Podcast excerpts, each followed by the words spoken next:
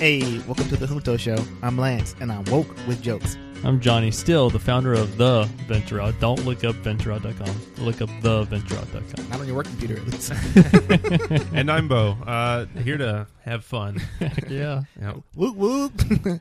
All right. Well, thanks, everybody, for listening. Uh, it's good to have you in your ears. Good for you to have us in your ears. How about that? Why does it sound so creepy? I don't know. You got ear stuff? I don't know. You're an ear guy? Ear fetish. All right. So, uh, Johnny, uh, let our listeners know about our uh, super special offer. So, if you all go to Junto... Nope. No, that's the wrong one. If you guys go to patreon.com slash Junto Show, you'll find a page there where we're begging for some money. What that really means, though, is you chip in and donate a buck to wherever you want to donate. Uh, you get access to premium episodes, plus you help fund us do what we love to do, which is buy cool equipment to make more awesome podcasts for you. Sounds great. Sounds in your great. ears. So, for example, I you'll get ears. a bonus episode, uh, and the uh, bonus episode attached to today's episode of the Junto Show regards what, Johnny? It's uh, talks about the role of government, you know, government versus private industry. What's the right balance there? Is the government doing too much? Should we let the private industry do more?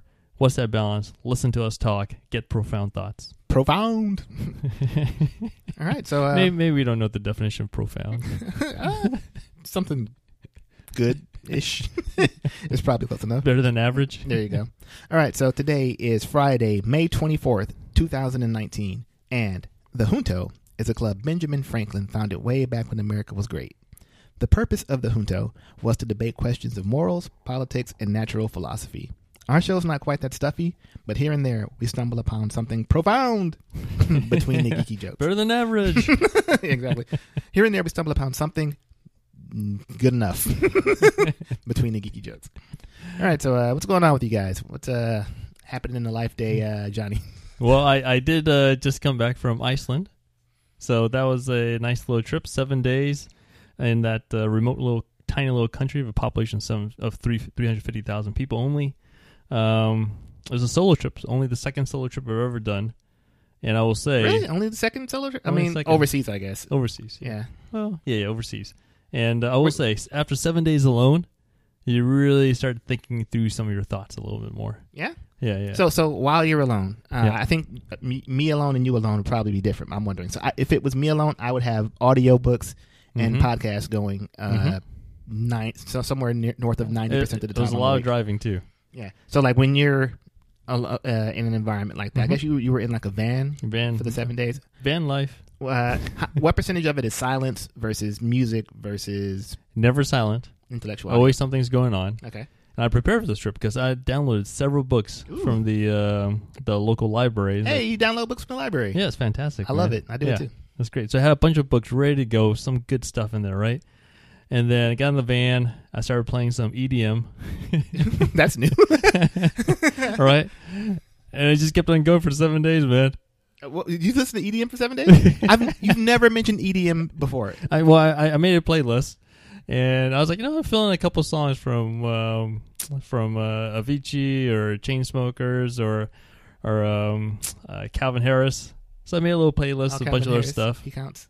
Okay. Yeah, okay. yeah, yeah. So it's more pop, okay, popular E D M type type stuff. But anyways, I played that for a good seven days, man. It was great. So you didn't get through one book? Nope. Oh, that's such a well. Such I, I started listening a few chapters through a book called Mastery of Love. Mm-hmm. mm-hmm. Yeah. It was it was a little insightful. It's uh it's kind of like a punch in the face. What's uh so what punched you in the face from Mastery of Love? I mean the the words they used were just kind of more powerful, but the message, at least in the first couple of chapters, was basically you've been brainwashed your whole life. People have been telling you this ever since you were a child. Your parents, who you love unconditionally, who were there to protect you, mm-hmm. right? And one day you're a child and you're playing with something you weren't supposed to play with. And your daddy gets angry with you, and he yells at you. Mm-hmm. Wait. And now all of a sudden, you don't know what to think. Are you? Is that your protector, or can you trust him anymore? Now you're being trained and brainwashed to act a certain way. Mm-hmm. Now you know about shame and guilt. All these things are conditions that we've grown up with in society. So like, the book is trying to tell you, hey, got the voice. Yeah, exactly. Well, I'm, I'm transitioning to me, Johnny, now. So, okay. so it's kind of like saying, hey, all the stories that you know about, all the things you tell yourself, all the things you say that this is how relationships should be behaving, you got to think through that a little bit more and really understand, is this the best way to operate? Is this the best way that works for me? Am I showing love to my partner, to my friends, my family, to myself in in the way that it should be? You okay. know? So yeah. It's pretty deep stuff. I don't see how those two follow. But well, it did sound kind of like the book was about rubbing one out. You know? My dad never caught me. I was like, I was like, oh, I get it. Mastery of Love. Yeah, okay. Right.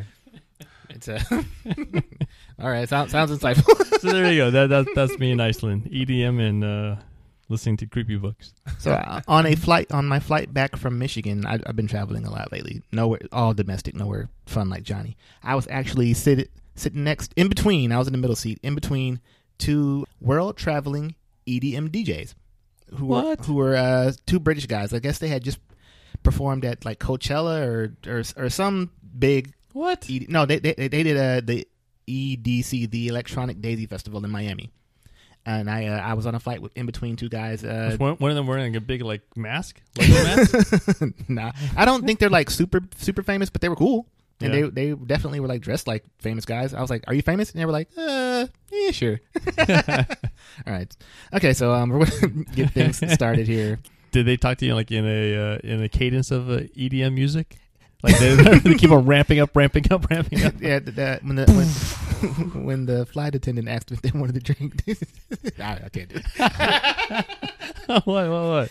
They were like Sprite, Sprite, Sprite, Sprite, Sprite, Sprite, Sprite, Sprite, Sprite, Sprite, Sprite, Coke. that's, that's, that's stupid. Cut that out. Don't cut that out, man. All right, so we're going to get things started here with our first segment. Uh, hot take news. That's going to be the most profound thing in this whole episode, man. It's going to be a real tonal shift is what it's going to be. Good evening. I'm Ron Burgundy, and this is what's happening in your world tonight. All right, so the uh, S A T, Scholastic Aptitude Test, uh, we all remember that from our, I guess I would say senior year, but probably uh, our intelligent listeners probably took it in junior year. They're set to offer what's called an adversity score to colleges to give context for test taker scores as it relates to their hardships and socioeconomic backgrounds. So it's like uh, there's a lot of research or at the very least discussion about, say, inner city kids who test worse than uh, your uh, your prep school kids or whatever because they, you know, have a, a harder life. So they're now going to somehow numericize the hardness of somebody's life to give colleges context for the S A T scores and factor that into their admissions criteria. What are our thoughts on that? So I gave this some serious thought, mm-hmm, right? Mm-hmm. The your- whole idea of this adversity score is to level the playing field uh, to try to factor in some of the outside factors that could influence uh, somebody's potential, right? Mm-hmm. I like the idea. Is obviously never going to be perfect. It's never going to receive, I think, a, a high majority of approval. But I applaud it, and I think we should try and strive for it. I think anything is better than nothing in this case. Oh, okay. I was, uh, I think I, in my mind's eye, anticipated you kind of being against it. So, uh, why is that? Uh, pr- from our discussion about affirmative action uh, in college admissions, especially pr- pertaining to like Asian people. When you said uh, you think, it's, what about affirmative action for football teams? Well, just just keep in mind, Asians are fantastic at gaming the system. So depending on what the factors of this adversity score is, we'll, we'll game it. Well, uh, also, people really good at gaming the system are uh, the T V moms. Like pay for their dumb kids, their dumb YouTube kids to get in the so, U S C. So do you guys have any ideas what uh, what are the factors that constitute this adversity score? Like what is that they are measuring? If you had a guess, what would it be? I would say, okay. Let's, let's, let's do a serious guess and a joking guess. Okay. Uh, serious guess, I guess it would be the uh, crime rate of the neighborhood mm-hmm. and uh, maybe the economic level, the average. Oh, that's hilarious. That second one. I don't know. I can't believe they do that. that's, uh, that's wild stuff. Oh, is that the... Uh, No, both of those sound believable. The, the assignment, oh, oh, that was supposed to, was supposed to be funny. Okay. I don't. I can't think of a funny one. Okay, so I'm going to go with, um, and you guys can determine which is the joke one and which one is serious. Okay. I'm going to go with um, parents' marital status and also uh, number of freckles on uh, your face. Let's see. I will go with maybe this is a dumb answer, but uh, ethnicity. All right. Maybe that's something. And then my joke one would be, how many tattoos you have? Ooh, yeah, that many tattoos. That's a rough life, kid. You have a right. face tattoo. Yeah, you get a face tattoo. It's like it's got, this kid's got a sixteen hundred S A T, but also he's got a swastika dead center of his forehead. That's what I'm saying. Asian kids will will um, expose that, man. Like, yeah. oh, that's part of the scores. Tattoos everywhere. But if, well, yeah, but it's like if the Asian kid has a swastika on his head, it's just like an ancient luck symbol. Like, what do you do with that? Well, actually, if you just reverse it, it's a Buddhist symbol. So. Oh, is that what it is? Oh, it's reversed. Yeah. The, right. the the mirror version of it, yeah. Okay, so did you look up the actual criteria? Or? Yeah. Oh. I thought you had them. I almost had them. Okay, uh, so Bo, do you think that is a thing that colleges should be taking into account or, or not? Yeah, I think it's a thing that colleges should be taking into account. I'm I'm not sure that it should be the S A T's responsibility, but if uh, if they're the only institution that is going to do it, then I guess it's okay. Yeah, and apparently the data doesn't get transferred to anybody except the college, and I don't think even you, the student, can see it, so I guess we got to trust them. All right, so next topic. Yeah, trust the government grade. It's not the S A T's not the government. It's probably a private company, isn't it? Is the S A T the Even the, worse. Ah, that's a whole other thing. Okay, so the um, popular television show, Netflix favorite, uh, thirteen Reasons Why. Uh, I think we did have a discussion on the show about its uh, merits uh, vis-a-vis. So it's a show that is about a high school student that commits suicide and the aftermath of the suicide. And basically, this she provides thirteen reasons why she committed suicide. And I liked the show. I watched it. I thought it was moving. And uh, Johnny, I think you do did not you watched a little bit. And or in, in, what, what what is your status with the show? Look, I have been very clear on this point. I hate this idea of the show, and it's a horrible premise to even put out there. Why why, do, why they did that, I have no idea. Why do you think it's a bad thing to put out there? Okay, so I wrote down some uh, jabs because I knew you would ask that, right? So I always say this is a dumb show, so I would suggest what's next, right? How about um, thirteen ways to build a bomb? Horrible idea. Why would you do a show like that? How, how about... Breaking Bad. I think I got a good idea how to make meth. Watch Breaking Bad. How about uh, thirteen ways to get a three D printed gun? Horrible ideas. Why would you make a show to expose these kinds of things in that way? Mm-hmm, mm-hmm. Right? So no T V shows with guns. I agree. Just fast cars. Okay, so... Uh, so they did some research, and it turns out that I think, Johnny, your instincts were right. It says, in the month following the show's debut... in March twenty seventeen, there was a basically a thirty percent increase in suicide among Americans ten to seventeen percent, uh, t- with ten to seventeen years old. And I was like, ooh, like thirty percent, uh, like, uh, you know, one, you can't say for sure that the thirty percent increase in suicides was due to the show coming out. But I think in the month following it, and it, it was a big cultural phenomenon, I'm comfortable saying that you could attribute a sizable chunk of that to the show. Which then puts me in a weird position of saying, okay, so what do we do with that, right? Like, do we continue to, do we as polite society continue, I won't say to allow, continue to be okay with Netflix putting out a show that causes a thirty percent spike in suicides? I, I feel like... I say no. I, I say Netflix has a, just like any one of us to a degree, has, has a moral obligation to contribute positive, have positive contributions to the community and the society. So Netflix may have... thought it was, or maybe didn't think it through or something, but now that they see the data, they should say, hey, you know what? No more season two, three, four, five, even though it might be making money, you know? But, Bo, do you, do you think that Netflix is, I won't say responsible, but that they should look at this data? Like, say if you were Mister Netflix, would you look at this data and then say, okay, this show, we cannot put this show out anymore. It is a danger, it is a uh, public health hazard. Make sure to speak like Mister Netflix. Mister Netflix. Uh, well, uh, let's see. Um, so I do think that Netflix has uh, the right to, I guess, entertain people how they see fit, right? Yes. The, the government should not step in and do anything about this. Yeah, yeah. We're in agreement there? Yeah. And maybe it's like a moral a moral question that Netflix has to ask itself. I'm, you know, I think if you were to... One of the things that they shouldn't do, right? You shouldn't normalize, you shouldn't normalize suicide, right? Yeah, uh, uh, yes, I, you, you shouldn't. But at the same time, is putting out a show about something normalizing it?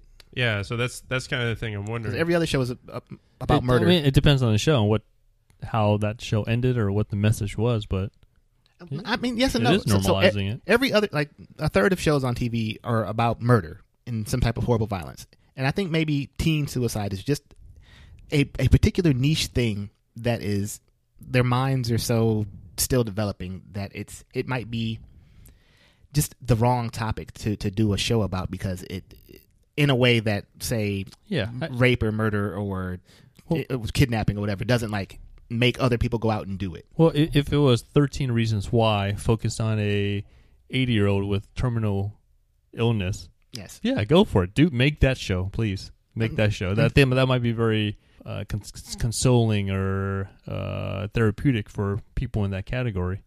But when you're talking about teenagers who have a really rough life as it is already, trying to make their way and figure out who they are, and you give them this out? No, man. Yeah, and I I think it would probably been, to me, it would have been like a simple fix, like she doesn't actually, she may try to commit suicide, but she doesn't die, and then she realizes how terrible the decision was. Because I think if you, you know, you read the, at least everything I, I read about it, people that try to commit suicide, they immediately regret it, you know, the people you know, that survive. If you, you survive, know. yeah. Which is why, um, like, uh, they say that boys commit suicide, like, by shooting themselves in the head, and girls do it with pills, and so... Mm. Girls have a much lower success rate with it, and then don't try again. But boys, yeah, because it, most people that survive don't do it. It's just that boys are much more successful because they use guns instead of like other means, and so like you don't get a second chance. Or at the very least, you're all messed up. Yeah. Mm, okay, so oh, so so Johnny, I didn't get a good answer out of you when you said the government should not step in. You're right, it didn't, and and stop this. Well, I think I need to think through this a little more. So. Clearly, if it's promoting something that violates an existing law... It's not promoting it. It's inadvertently leading to it. It's definitely not promoting it. Well, it's saying that th- you know, there... suicide is part of the drama, and so that if you want to be part of the drama, then, you know... Nowhere, like if the show was like, kids, go out there and commit suicide. Yeah. Th- yes, I would say step in and stop that. Did, but the show was, it's a did show... Netflix promote the show? Yeah. Then I would say they promoted it. Nah, nah, nah, nah. The nah, content nah. of the show is... suicide. Does every show where somebody kills somebody promote murder? No, no. Actually, in those shows, they probably promote stopping murders. Mm, More often than not. You watch Game I mean, of Thrones? Hey. Well, I, I watched John Wick, and he was trying to stop what? killers by killing them. No, that's not. John Wick is an assassin. He's he's not like, he, does, he has no moral code. I will say he that killed he killed a thousand humans because all right, all right, one guy right. killed all right, all right. killed his dog. All right, okay. I might be I might be bad at metaphors. It's a great movie, by the way. Yes, it is. It's fantastic. Okay, all right, all right. All right so uh, last top. Okay, last topic here. Yeah, yeah. It turns out that uh, luck can be learned. So there was a guy who did a study, several studies actually, and he basically found out that people uh, can affect their luckiness given specific training, or well, maybe not specific, given trainings and a particular mindset. Yes, I have talked about this in the Captain's Ready Room. We have talked about this. If we keep an open mind, if we keep a positive mindset, statistically, scientifically proven that you, more good things happen to you, and those people attributed to luck. Do you recall if I thought that was B S? Because I feel like I think it's B S. I can tell by the tone that you think is B S. I'd have to go back and pull the tape. But so one of the anecdotes for some of the the findings this guy found, he said he he basically, one thing he did, he put a twenty dollar bill in the street. And in his uh, control, and he had two groups of people, people who self-identified as lucky and people who self-identified as unlucky. And the people who thought they were lucky were much more likely to find the twenty dollars than the unlucky people. It's well, that's I, not luck, though. It's not, but it, but that's no, not. Well, but they thought they were lucky. Well, yeah. One, what is luck? Like luck doesn't exist. But to the person, like, but at the end of the day, when Group A goes home and tells his wife, "Hey, I found twenty bucks, another oh. great day for Mister Lucky," and then Group B goes home and he's like, "Nothing happened good to me today." Like it perpetuates, and what is being seen as lucky is random good thing happening to this person, and he says, "Okay, I well, will, I I think I'm lucky. Something good happened to me. I must be lucky." And it perpetuates. Yeah. Well, that, that that that pessimist probably gave him a worse story. Cam comes home and was like, ah, I saw some guy in front of me pick up a twenty dollar bill. Could have been me. When's the last time you found money in the street? Uh, it's been a little while. What's the most you ever found? I think I found twenties before. What's the most money you ever found in the street? Yeah. Uh, this, well, or, or, you know, well, so found. in your wallet. um, when I was growing up, I had we used to we used to live we used to float down a river. Essentially, we we'd all kind of get a tubes, and me and some friends, we'd float down like Coldwater Creek or something. And uh, so one time, my my friends went out, and I didn't get a chance to go with them. And they were floating down, and then they just see this brown bag float. And one of my friends kind of goes over to it, and they thought it was just someone's lunch or something. And they pick it up, and it was full. It had eight hundred dollars in it. I found a brown bag with about eight hundred dollars in it, too. When I was uh, at the grocery store, I was a uh, a bag boy. Yeah. And in the parking lot of the grocery store, I, I think it might have been like twelve hundred dollars. So what'd you guys do with the money? Well, he bought himself a T V and video games. Yeah. He didn't. She didn't share it? No, actually, they because uh, they were they were they never really got along. Oh. But they're friends. So I turned the money in because, uh, as I was in and still am, am a big uh, loser. I think I might have got a little bit of a reward for like fifty bucks or something like that when the person came and found it. But um, okay, so I think that's oh, so last bit in, in Captain Dreddy room. I mean, after, what the hell? In the hot take news, beloved uh, Texas Senator Ted Cruz thinks that we need the Space Force to combat the threat of. Hold on, let me see here. The uh, the looming threat of space pirates. There's pirates out there? N- well, some would say may- yes, some would say no. He gave a speech. Are they on Somali? The- In space? Probably not. he he gave a speech on the floor of the Senate saying that uh, we need the Space Force to protect from space pirates. So then I say to myself, well, are space pirates a threat? Are they a problem we need to put billions of dollars into? So I looked up the top five space pirates of all time and came up with, uh, in, in order, number five. The Starjammers. Ooh. Who's the Starjammers? Cyclops' father. Yeah, the X-Men franchise. Number four, uh, Brack from Space Ghost Coast to Coast. Oh, he's a space pirate? Yeah, okay. I didn't know that. I like that guy. Uh, number three, Yondu from Guardians of the Galaxy. Yeah. Okay. Uh, number two, Spike Spiegel. And you guys familiar with him? He's from one of the best anime of all time, uh, Cowboy Bebop. It's going to be made into a oh. live action show on he's Netflix. He's the main character, right? Yep, it's great. Yeah. And number one, space pirate of all time. You should know this one. I should know this. Han Solo. Yeah, of oh. course. And so clearly... Pirate, pirate though, I guess. Mm? Smuggler? A smuggler, yeah. I, I call him a smuggler. What's the difference? It's, anyway, so I think we need to uh, spend billions of dollars protecting the world from uh, space pirates. Hey, man. Handsome I, guys like Han Solo. I'm applying for a job in Space Force, man. uh, Han did shoot first, so you got to look out for that. And that's the Hot Take News. For all of us here at News Center four, I'm Ron Burgundy. You stay classy, San Diego.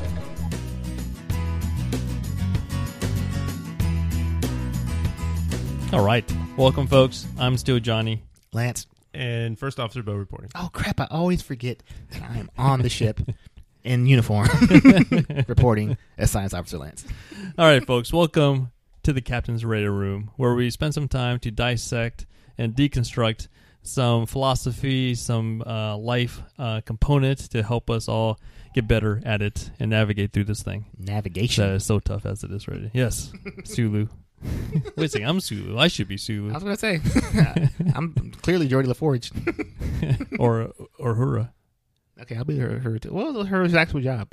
She was transportation, uh, wasn't she? No, I she think was her like translator, right? She yeah, was yeah. listened to them, and she was like, yeah, Captain, you, they're hailing you. You repeat the whatever the computer says. I don't want that job. I want to wear a cool visor and, and uh, read books to kids. I might be switching gen- uh, uh, dimensions there, though. All right, so I'm going to say a word. You guys tell me what your emotional reaction to this word is, okay? Okay, emotional reaction, Bo. Okay. Emotional. Yep. Emotional reaction, deep down. Okay? What does it mean to you, okay? How do you feel about this word, okay? okay. Racism. I'm sorry, I jumped the gun, sorry. I'll wait. Well, there was silence, right? So um, power. Racism. Um, you're answering everything. Space Ghost. Like strength, racism. Strength. I don't know. Power. Power sounds almost emotional. Hmm. Power. Seeking power. Let me add a little word to that then. Oh, seeking power? Seeking power. Oh, well, I guess. Oppression. You, uh, yeah. I, I kind of think of like person who's seeking power is kind of uh, uh, duplicitous in nature, right? So um, motivations that are not fully clear uh, and straightforward. And so, would it be fair to say you both had negative reactions to it in general terms? Yeah. All right? Isn't that interesting? As I'm learning here in my M I T class I'm taking right now, this concept of power, especially in the workplace too, right? Power has such a negative reaction with people that when you bring it up, people will say, hey, no, no, I don't want power. I'm not, I'm not doing this to get more power or anything. When in fact, power exists. All of us have a certain level of power in the workplace, power in life, power, whatever it is, I, I right? Think only supervillains call it power, though. Yeah, so it's the word itself, but it's it's an apt word to describe what goes on to a degree. I mean, it's accurate, but if somebody's like, uh, yeah, I'm trying to get this promotion, why? So I can have more power. Yeah. I feel like I'm, I'm looking at you. So, so in I, your your, your, uh, your trunk of your car. So I, I think what's more uh, socially acceptable to say is influence, because influence sounds, I don't know what it is, more acceptable these days. Yeah. So but it's really power. Yeah. So that you have. So power, power to me change. Is like a balance of equity between people, right? If you say you want more power, then you want more, uh, you want more decision making authority than. So I think what you're saying, Bo, is that power is finite in resources. You're you're implying that it's a scarcity resource, that there's only so much power to go around. Therefore, if you have more, that must mean I have less. I don't know if I completely agree with that, but I would say that if you have more power than mine, then your power trumps mine, and so we don't have an equitable relationship. I think I, I'll go with zero-sum game. I think as one person gains more power, then the the amount of power in the room doesn't necessarily increase so much as your power relative to somebody else goes goes changes. Yeah. yeah. So more power is not cre- power is not created. It's like distributed. Is it a law of thermodynamics or something? So, just just between the three of us, like imagine nobody's listening. It's really more like four. Thanks, thanks to our listener. Thanks, Rumi. Don't we all want more power? Like, if you get over the negative reaction to the word power, replace it with influence, or whatever word you need to say, don't we all want more power, more more control, say in our lives and at work and at home and in our relationships and all that good stuff? Like, don't you want more power at work? Not necessarily. You know, so I actually wanted to ask you, not necessarily on the show, because uh, you're super big on leadership. And I was like, why? Like, what happened to you where you wanted to be more into leadership? Not here or there. So um, I think only as of recently...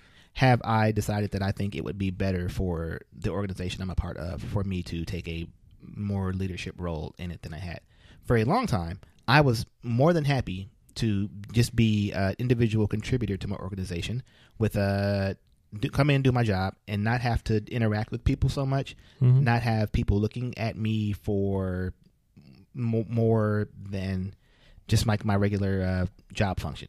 Because like one, with power... comes more deadlines. Comes great responsibility.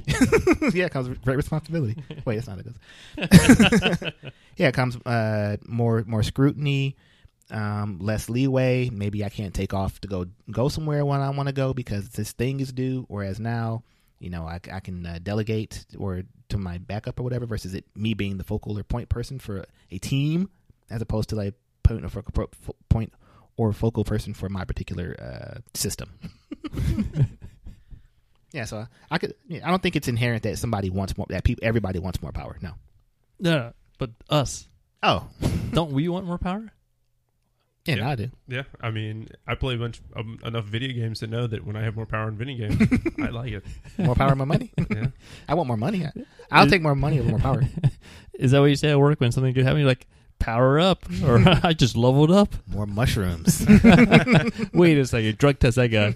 Yeah. They're legal in California. So well, let me put out there, there are three types of power, right? Three types of power, and then later on, maybe I'll talk about the five or six different ways to get more power, right? Yeah. So here's the three ways that people identify with power. Uh, legitimacy. All right, basically, this is because your title. Because you're called a supervisor, because you're called the president, because you're called whatever, because the position you're currently in comes with a certain level of legitimate power. The power to reward people or coerce them to do something. Okay. So this is probably like the weakest source of power, I would say. Right? Yeah, but it's but it's important to some some people. Yeah. yeah. yeah. The title itself, I, th- I think. It comes with something. Yeah, also, I, for the, the title itself is nothing. Now, there are... authorities that come with a position, yes, no matter what you call it, yes, I think is important, and I can't tell if or, if or if not those two things are separate. So I'll let you say the other two. Okay, uh, number two, personal power. This is your personal I Q, how how smart you are, Uh, you're are you an expert in something? Therefore, that comes with a certain amount of power. That stat's redlined, buddy. Um, charisma, persistence, all that stuff. This is the stuff that's innate to you only. Okay. Your own personal attributes. Okay. This is the kind of power that I think uh, I hope to strive for more of. You know. Yeah. Oh. Yeah. Yeah. Oh. I mean, look at you, man. You're hitting the gym, man. I think you're pretty proud. That's good. And then the third one is called structural power. So this is basically who do you know? Where do you send the org? What do you know, and how do you all and how do you like use that all? Okay, so do you have the mountain on your mountain uh, yeah. zombie on your team? Mountain zombie ten points plus ten points. Aria plus twenty points. Mm, that's funny. Uh, okay, so titular, personal. So it's like okay, so titular. Yeah, your title power. Oh, okay. So so it sounds like the, the, the authority invested in your particular um, title is part of your title. Okay. So the, the the the power is vested in you by the organization. If so, fact. Okay, uh, so yeah, so what's the question? No, just, you know, how do you guys feel about that? Uh, you guys agree with those concepts? Or you guys like? I feel like there's mi- one missing. I feel like there's four. Yeah, there's got to be at least one more. Yeah. So it'd be so like internal, external, and con- conveyed upon you. Yeah.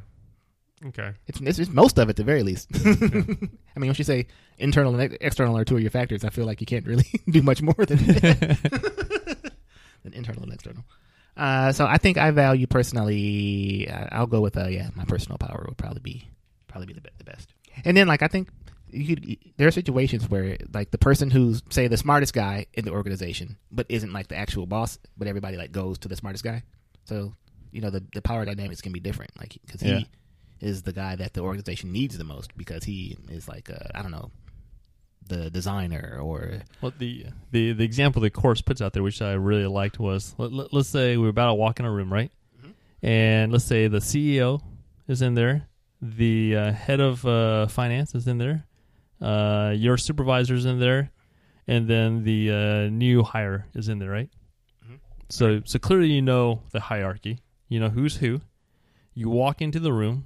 You have an assumption who's the most powerful person is in the room or the power hierarchy. You walk in and then you see the C E O talking with a early career hire, the fresh hire. They're talking on the side. They're laughing. And then when the meeting gets started, the new hire sits right next to the C E O. And during the meeting, those two are whispering each other, kind of laughing or whatnot. Now who's more powerful? Is a new hire more powerful? No. Or is the supervisor more powerful? No. The the C E O is still the most powerful. No, no, the C E O is definitely still the most powerful. But between the new hire and the supervisor. The supervisor is still more powerful. Is it? Well, yes. Is it your supervisor, right? Yeah, well, the new hire doesn't have any control over you, right? Yeah, the supervisor can still fire that guy. So, he has no power. No yeah, I would say the power dynamics. Maybe of the room, you could say, uh, outside of influencing you, maybe you could say the new hire has more power than you, than you probably think.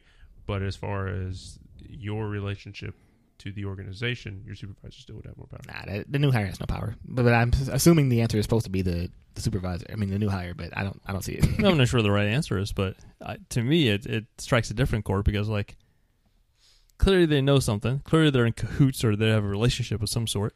If you're the supervisor who's kind of in between that chain, like, well, I could, whatever, discipline that new hire. But that new hire seems to be really tight with the C E O. Uh, I'll I'll let the new hire just slide for a while. You know what I'm saying? Like, maybe it won't totally change it, but it'll affect the power dynamic in, the, in, in all of those relationships right there. Yeah, but that's, but like he still is the one who has the authority to let the guy slide. He's, or got, not. The, he's got the legitimate power. Yeah. I'm not sure about his personal power. Clearly, the uh, new hire has a higher uh, structural power. Structure about. Structure about who you know, yeah. Where you sit, how how um, to leverage the organization. And I guess so that, with that assumption is that like after one conversation with the C E O, like, okay, say say it's the uh, if it's like the new hire is the C E O's kid, then yes, then you have structural power. Yeah, yeah, yeah. Like I don't think that some one one good conversation with uh, some bigwig or whatever is going to really change much in your organization. But at the same time, like if if you are the intern who is like the C E O's uh, daughter or son-in-law. So, so to speak, I think you're going to wield a lot more power than uh, than what your position indicates. Yeah. All right. Well, next episode, Mill will get into how to get more power. Yeah, that's the good okay. stuff. Yeah. Oh, you gotta, you gotta leave him hanging, man. Give us one. Give us one. Give, man, you were asking for. All right, all right, all right. Start from the bottom. Now we're here. All right, uh, here's one for you, okay? The power of principle, right? Mm-hmm. You can get more power in the conversation, in the negotiation, as you're interacting with people by, by putting out there, hey, this is the ethical way of doing things. This is the moral way. This is the fair thing to do. Don't you want to be fair? Like, that's one way to exercise power in this in a given moment. Yeah, that's why that was on the bottom. Nobody cares about that. That's a snowflakes talking, the old S J Ws. All right, on the next uh, Captain's Radio Room. The good ones. Transfer of data is complete. Welcome back to the Junto Show. We're getting ready to get into our world famous pop culture segment. Cannot wait. It's been way too long, guys, and I can't wait to hear what you guys have been uh, experiencing in the world of media. So let's get things started with Bo. Well, uh, so my media consumption uh, habits haven't really changed too much. Uh, for some reason, I'm... So you're, you're still reading crazy sci-fi books, uh, scouring the internet for uh, clips with less than ten hits. Yes. Yeah, yeah. Videos with, with more comments than views. No, I've been uh, I have been watching a lot of British panel show uh, still stuff. Still, I still think it's funny. Uh, and uh, I don't get it, man. I, I forget. Are they are they current or are they old? Um, probably five years to now. So, but uh, that's pretty much all I've been doing. I've been trying to listen uh, uh, to my finish the uh, the book The Republic by Plato. Ah, lame. Ooh. Yeah, yeah. And uh, it's. That book is it's just hard to to hear. Like, I feel like I should listen to it or, or read it just because I feel like it's one of those. I, I'm I'm waiting to get to the cave allegory, and then after that I might just not listen to it after that because if you the only thing I know about Plato's Republic is the cave allegory, which is well. So I haven't got to the point. Don't leave us hanging, man. Well, you don't know it then, do you? Well, I don't know it very well, but essentially what it is is. I'm thinking of Symposium. Uh, I think I'm thinking of it, Symposium, not Plato's uh, Republic. Yeah, yeah, yeah. Though. So the, the the the allegory of the cave, I, I'm gonna I'm gonna butcher it, but essentially, there's a bunch of people living in a cave, right? And so the only thing they see are shadows in the cave, and then one person goes out of the cave, and what he does is he goes, "Oh, there's a whole world out here. I got to go tell the people in the cave." And so he goes and tells the people in the cave, and they don't believe him, and so they kill him. So, yeah, th- th- these are the guys on that we're basing all society on. Yeah.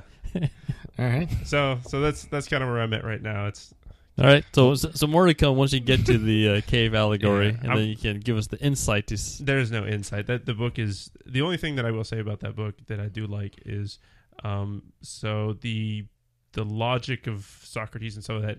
It's not like really hard to follow. I just think it's wrong, but. What he does is the Socratic method, and that's the important thing.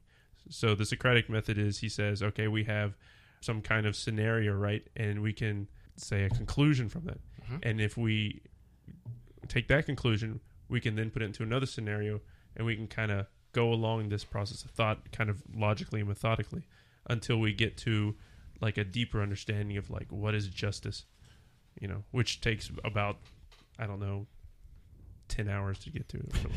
Yeah, th- there was um something. Is this still pop culture? I was thinking that too. I was like, is this still pop culture? Leave it to Bo to go to ancient Greek philosophy. Yeah. Maybe just ancient Greek times is pop culture for yeah. them. Yeah. I'm going to talk about like a. Dude, did you hear what the Socrates dude was doing over there? It was, it was mad crazy. All right. Well, so, and that's all my pop culture.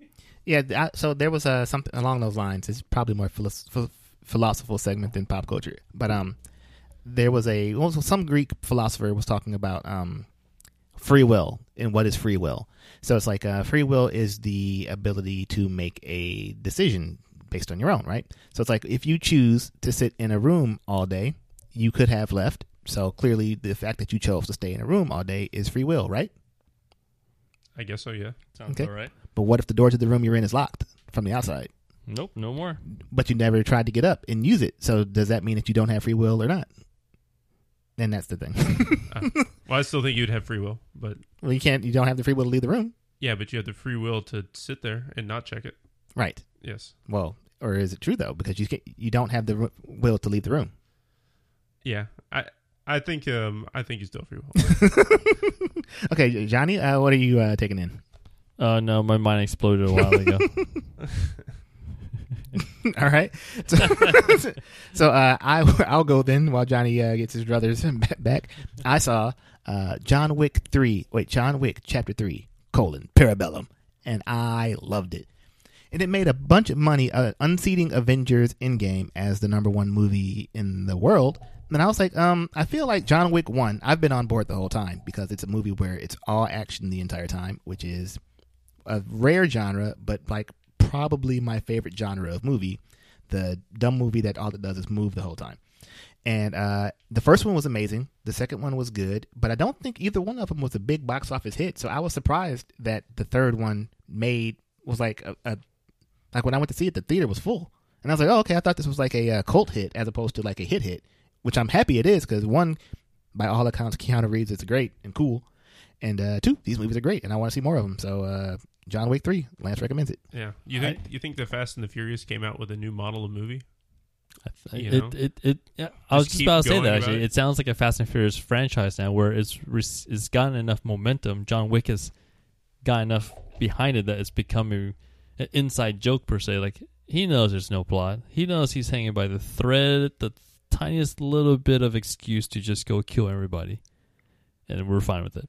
I think I think the Fast and the Furious movies actually have more of a plot or than the John Wick movies. But I'm trying to think if they are the progenitors of the crazy action movie, and I'm like, I feel like maybe, even though they're they're kind of different.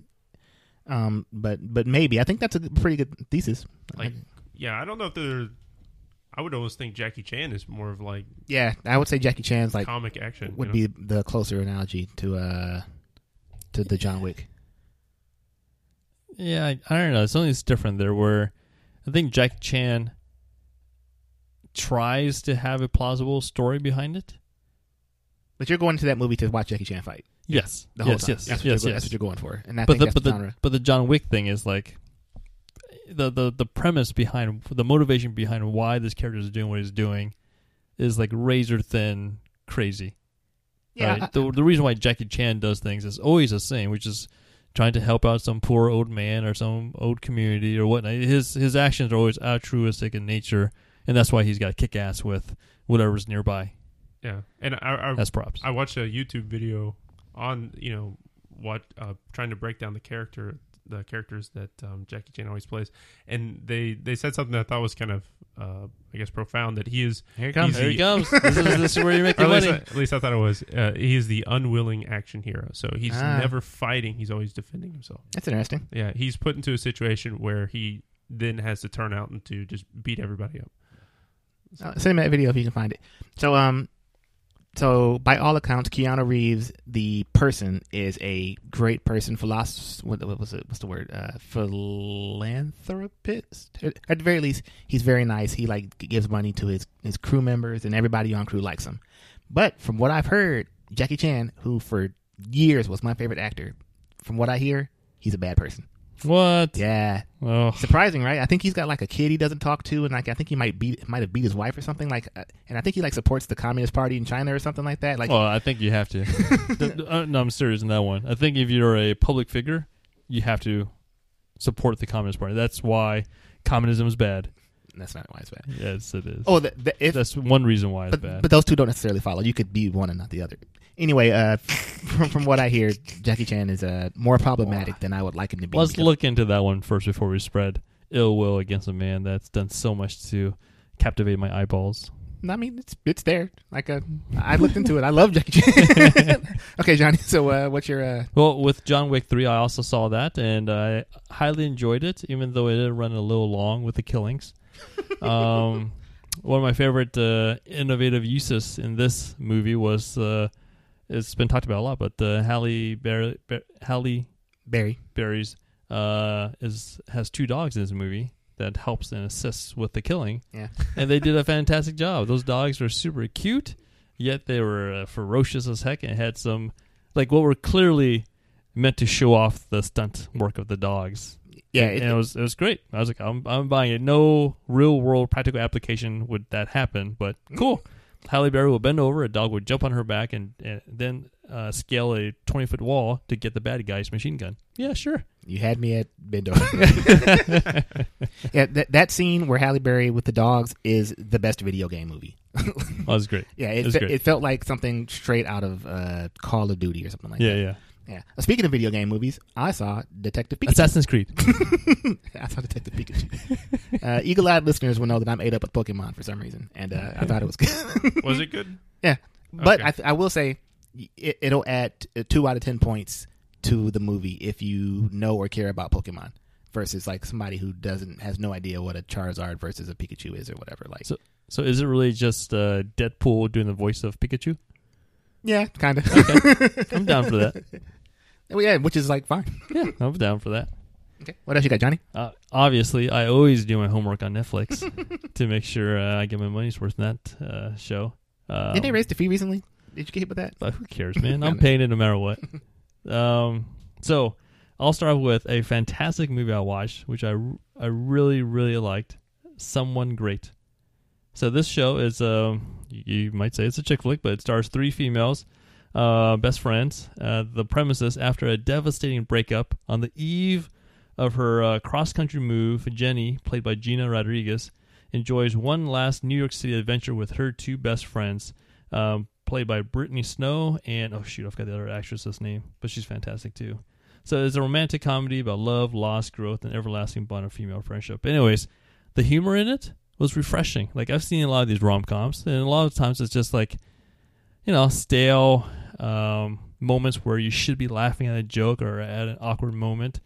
But the, the, the humor they use here is fantastic. I say go check out the trailer, and if you're not hooked by then, then maybe save yourself the the, the time at the movie. But watch the trailer. I think you'll like it. It's a great show. So would Lance like it? Yes.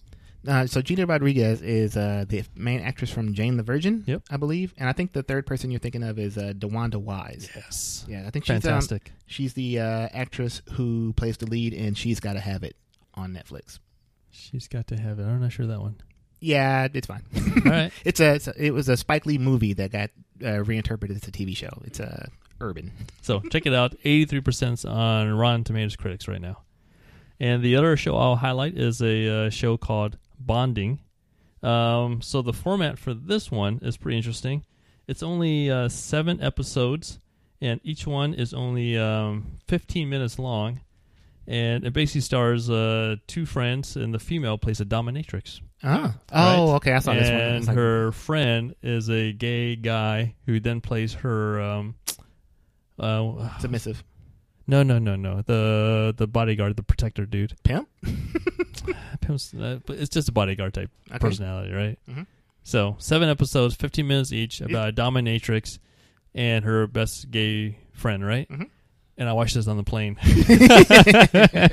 There's so many moments I had like, let me turn the screen real fast. It doesn't show anything. It's not yeah. It's not that kind of show. It's more of a humor show. Oh, I thought it was it's like a comedy. The, the back panel of the... Oh no, no! I, was, I, was, I downloaded hey, check all. Check this out. Look at this. hey, hey, hey there, little boy. Let's teach you about the world. That's a dominatrix. Say it with me. Uh, okay. So, I, and I would actually recommend it. It's a quick little show, so you know, try it out. Okay, so um, I saw uh, a documentary on Netflix um called uh, "Knock Down the House," and I loved it. So it's um. A story, uh, well, I guess it's the story of the twenty sixteen election as told through, I think it was um, maybe four um, first-time candidates who were all females. Um, Alexandria, uh, and the star of it is Alexandria Ocasio-Cortez, and I think um, was it the twenty sixteen or twenty eighteen? Uh, probably eighteen. Was it eighteen? Yeah, it's probably probably eighteen. sixteen is Trump. eighteen is the. Uh, yeah, that's yeah. the relief. So the eighteen election, yeah, the year of the woman, and um, man, it was it was really really moving, and like it gave you good insight as to like kind of what it's like to run for office. Um, so uh, I recommend that one. I actually watched it too. I uh, I also enjoyed it. It, uh, I mean, if you follow politics enough, you would know the outcome of all these races. So I barely cover politics enough, such that there's a few of those races I didn't know the outcome right yeah, away. Yeah, I think I only knew like two of them. Yeah, so it's kind of, you know, clearly A O C wins hers, But the other ones, you're not so sure if they actually won theirs or not. And it's, it gets a little heart-wrenching. Um, but if I take a more of a uh, unbiased look at this documentary, to me, it told a story about power. Again, very linkage back to our uh, Captain's Ray Room. But I think uh, I can see that. Uh, the, the premise is basically those in power will do what it takes to not give up the power, mm-hmm. right or wrong, knowingly or not knowingly, intentionally or not. They know. And then those who are not in the power want the power, and they will call it uh, c- the system corrupt, or the system is gaming it in such a way that they can get it. So to me, it felt like it's a powerful lesson, but it's a bit of a classic story too, where, yeah, you're in the power, you're not going to give it up, and if you're outside the power, then you, you of course, want it. You say you say that they call it uh, gaming a system or corrupt. I, I mean, th- th- th- those are my words. I, I think the people who were running as part of the new Congress, A O Cs and others, would would say, hey, that system is corrupt. They're doing what it takes to make it hard for me to run in this election. That's true. Okay, they are making yeah. it hard for okay. them to run. That, yes. That's what I wanted to get at. Like, yeah. If you were yeah. saying it was true or not. Um, what, so what you would disagree with me on is, is it intentional or non-intentional? How much of it is um, you know, purposeful or not? You, you think it, it's, not, it's not on purpose? I don't think it's one hundred percent purpose. Mm, oh, seventy. Yeah. Okay, that's fine. Uh, also, watch, watching that documentary, I was like, okay, I, A O C is going to be president one, one day. Like, she she will get as far in the political game as she wants to go, she will go. She is charismatic. Like, her story is great. She, I get the feeling that she cares for the people. Like, as far as as much as her, as her star in the political world wants to go, it will go. That's what I got from that, too. All right, Bo, you got anything else? Uh, no, that's it for me. Yeah, some more uh, obscure Romanian subtitled soap operas you want to bring up? Uh, no. Okay, Johnny? Uh, the last thing I'll bring up that's making me happy these days is a D J called Marshmello. I've been listening a lot to his music uh, on Iceland and downloaded a couple of his songs. Um, so Marshmello is a D J. You might recognize him because he wears his giant uh, helmet. That looks kind of like a Lego Man helmet. That's like a... Some would say a marshmallow. Some would say a marshmallow. Please tell me you got that right. yeah. yeah. So, um, and there's like a little story behind uh, who the real identity of this person is. So uh, I just leave it at that. But good music. I looked up the picture of this guy. It's ridiculous. yeah. Okay, so uh, another excellent episode of the Junto Show. Ah, it feels so good to, to to hear us back on the mics here, you guys. So thanks for listening very much. Um, as always, you can subscribe to us and let us know how much you appreciate the show by going to patreon.com slash Junto Show. And you can always leave us a five-star review on iTunes or Stitcher or whatever your system you're listening to this on. Forward us to your friends. Let them know how great it is. We appreciate all of it. And we'll be back very soon with more excelente commentary and pop culture news for you, our listeners. Thanks a lot. Until then, I'm Lance. I'm Johnny. And I'm Bob.